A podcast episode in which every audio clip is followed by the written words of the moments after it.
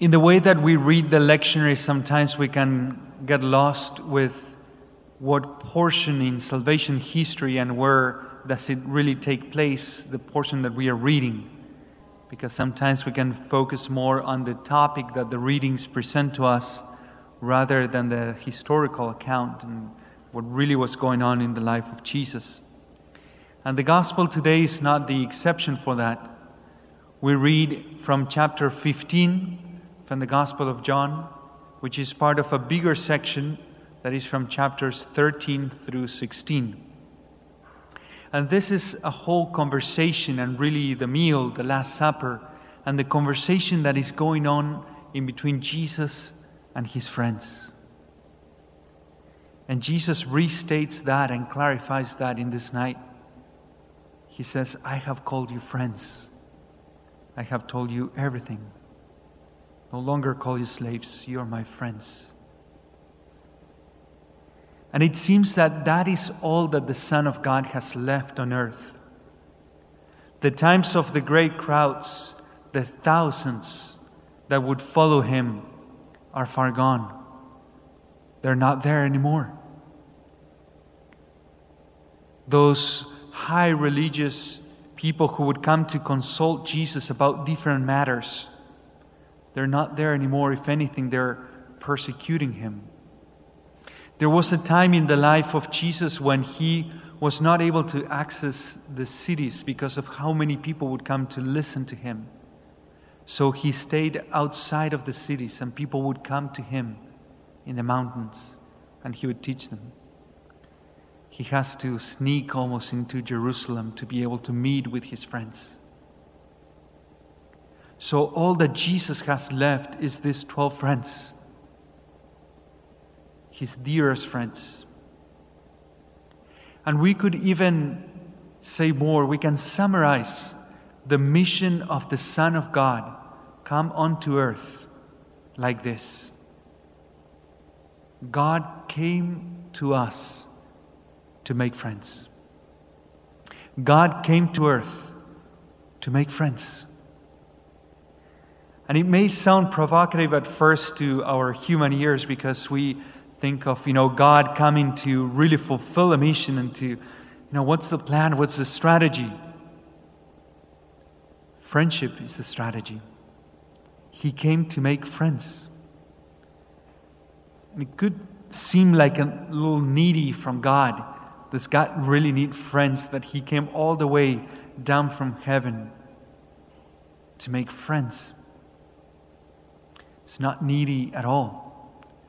Jesus clarifies his friendship with his disciples very well. He says, I call you friends because I have come to bestow three gifts upon my friends. And he says, I come to lay down my life for my friends. I have come to bestow my commandments on my friends and I have come to let myself be known by my friends.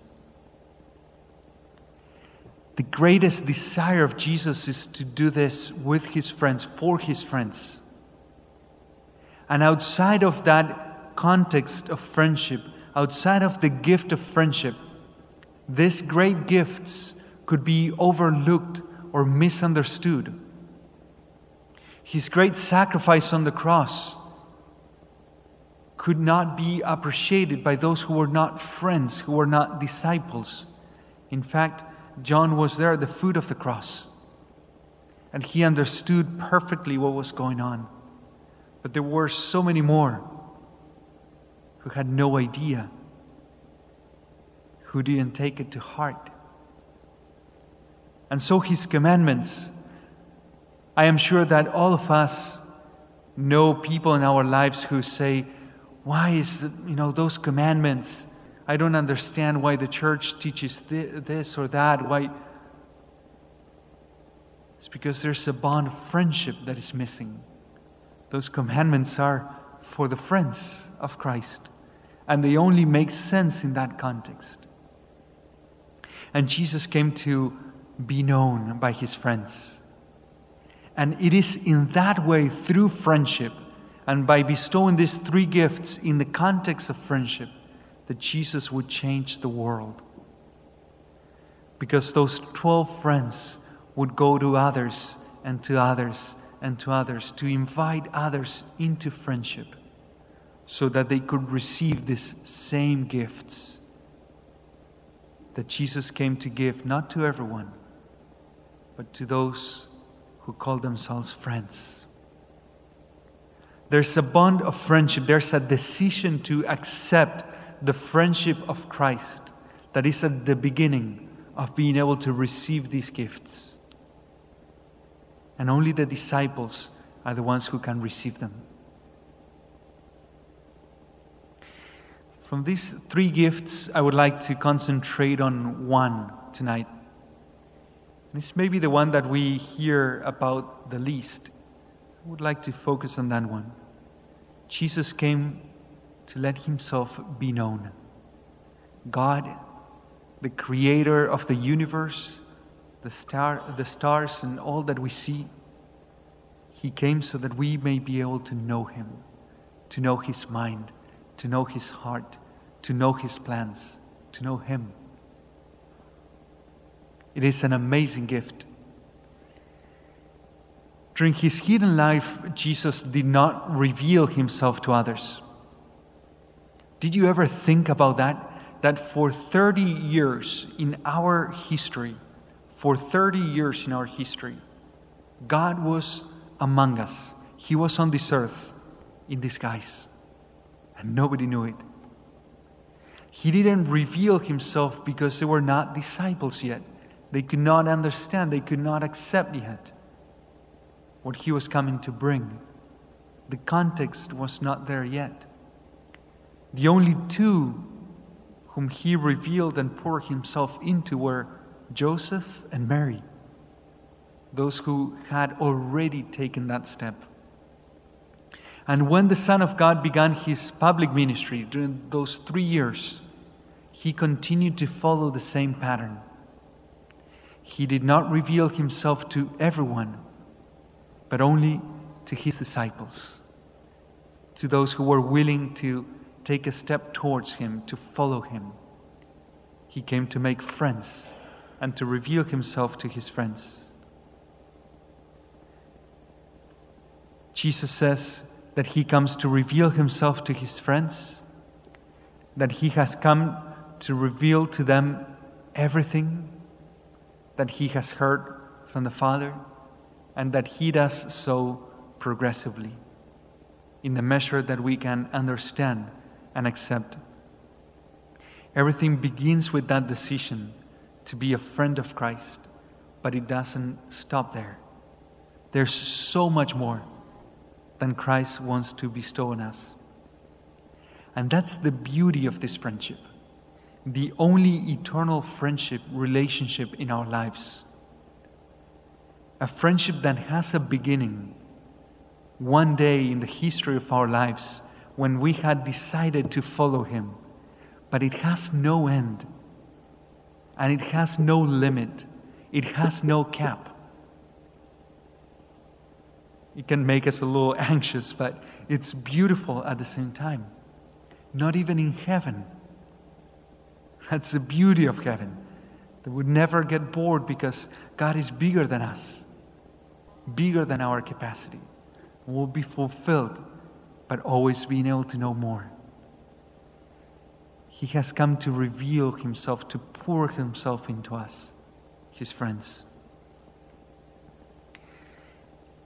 And I acknowledge that sometimes there could be a, maybe we have a hard time relating to that idea because we experience in our own lives a fear of being known, a fear of letting ourselves be known by others. There is that fear. Because if I let myself be known by others totally, then I lose control of what are they going to think about me? How are they going to judge me? And we lose control of that, and so we we are secluded within ourselves because of that fear. And that brings loneliness. necessarily. Because you can know thousands of people, but until you are known by someone, you'll always be lonely. And that's what Christ wants to do with us. He comes to take the first step to be known, to pour Himself out into us, so that we may be able to do the same with Him, to be known by Him, to be able to pour ourselves into Him completely. And that is what brings peace and joy abundant into our lives. Being able to be known and to know the Son of God, the friend of our souls. Augustine said that God is more intimate to our souls than we are to our own selves. So He already knows us. He knows us better than we do. But what He needs from us is that intentional decision of being able to, to pour ourselves onto Him, to letting ourselves be known by Him. So I want to propose in this night those two movements in our relationship with Christ so that we may, can, we may continue to grow in our relationship with Him. The first one is to let Him know you. Let Him know you. This is what we call the prayer of the heart. When we allow Christ to know us when we speak our hearts, when we speak our minds. Because sometimes danger could be that we come and we sing the hymns and we pray the prayers and we do all the things that we do, but are we really pouring our hearts out? Are you investing your heart into those prayers? Are you having time to really let Christ know where you're at? So I invite you to do an exercise of the prayer of the heart. That is to think of two things and share those with Christ. What I think, what am I thinking, what am I feeling? What am I thinking, what am I feeling? It's very simple. But you will see how healing it is. It is a healing exercise to be able to kneel before the Lord, to sit in His presence the Adoration Chapel and the chapel at Newman here before, after Mass, at home, and be able to share with Him what am I thinking? What am I feeling? And to be able to speak your heart, speak your mind to Him. And the second exercise is to let Him pour yourself out onto you. In our relationship with Christ, there's always more that we don't know than what we know. And that is the beauty of it. That if you have been walking with the Lord for maybe a few years now, maybe for a long time, maybe this is all new to you and it's just the beginnings. There's a great consolation in knowing that there's more of this and even more exciting things and more depth always to our relationship with Christ. It's a friendship that never gets boring. And if ever does get boring, it's because of us, because we have bored the Lord. and we need to renew our relationship with Him. And our relationship with Him usually starts that way. We start letting the Lord into our lives. But even more exciting than that he wants to let you into His life. And that is the exciting part of the relationship. That's when it never gets boring. When you get to know the heart of the Master and how He thinks and what are His plans and what He is doing and how He's working and how He loves you and all the depth of His, of his heart. His heart is almost like a treasure chest. There's always more than we can find. And we, had, we have only tapped into that treasure. So I invite all of us to let ourselves be known by Him, to pour our hearts out, to practice the prayer of the heart. And it's very simple, it's just authentic prayer. And to let Christ pour Himself out unto you. It is the friends of Christ who change the world. The world doesn't think that it needs us. As the world of that night when Jesus was gathered with his friends didn't think that it needed those 12 men. But in fact, what the world needs today is friends of Christ who have received that great sacrifice of Him in the cross, who had died with Him and rose with Him, who have received and accepted His commandments in their hearts, and who have opened their hearts to the Son of God so that He may reveal Himself to us. Let us close our eyes for a moment and bow our heads and pray in this night.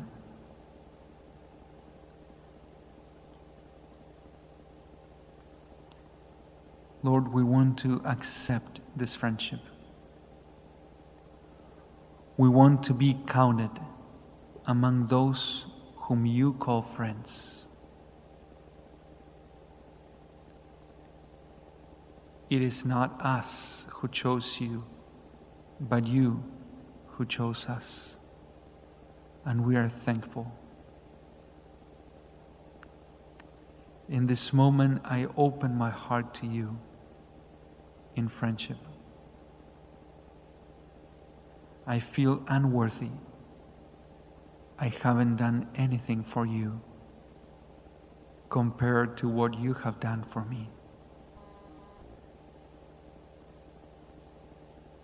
And I receive your gift in this moment. I open my heart and my mind to you to spending time with you, the rest of my life with you, so that you may call me your friend.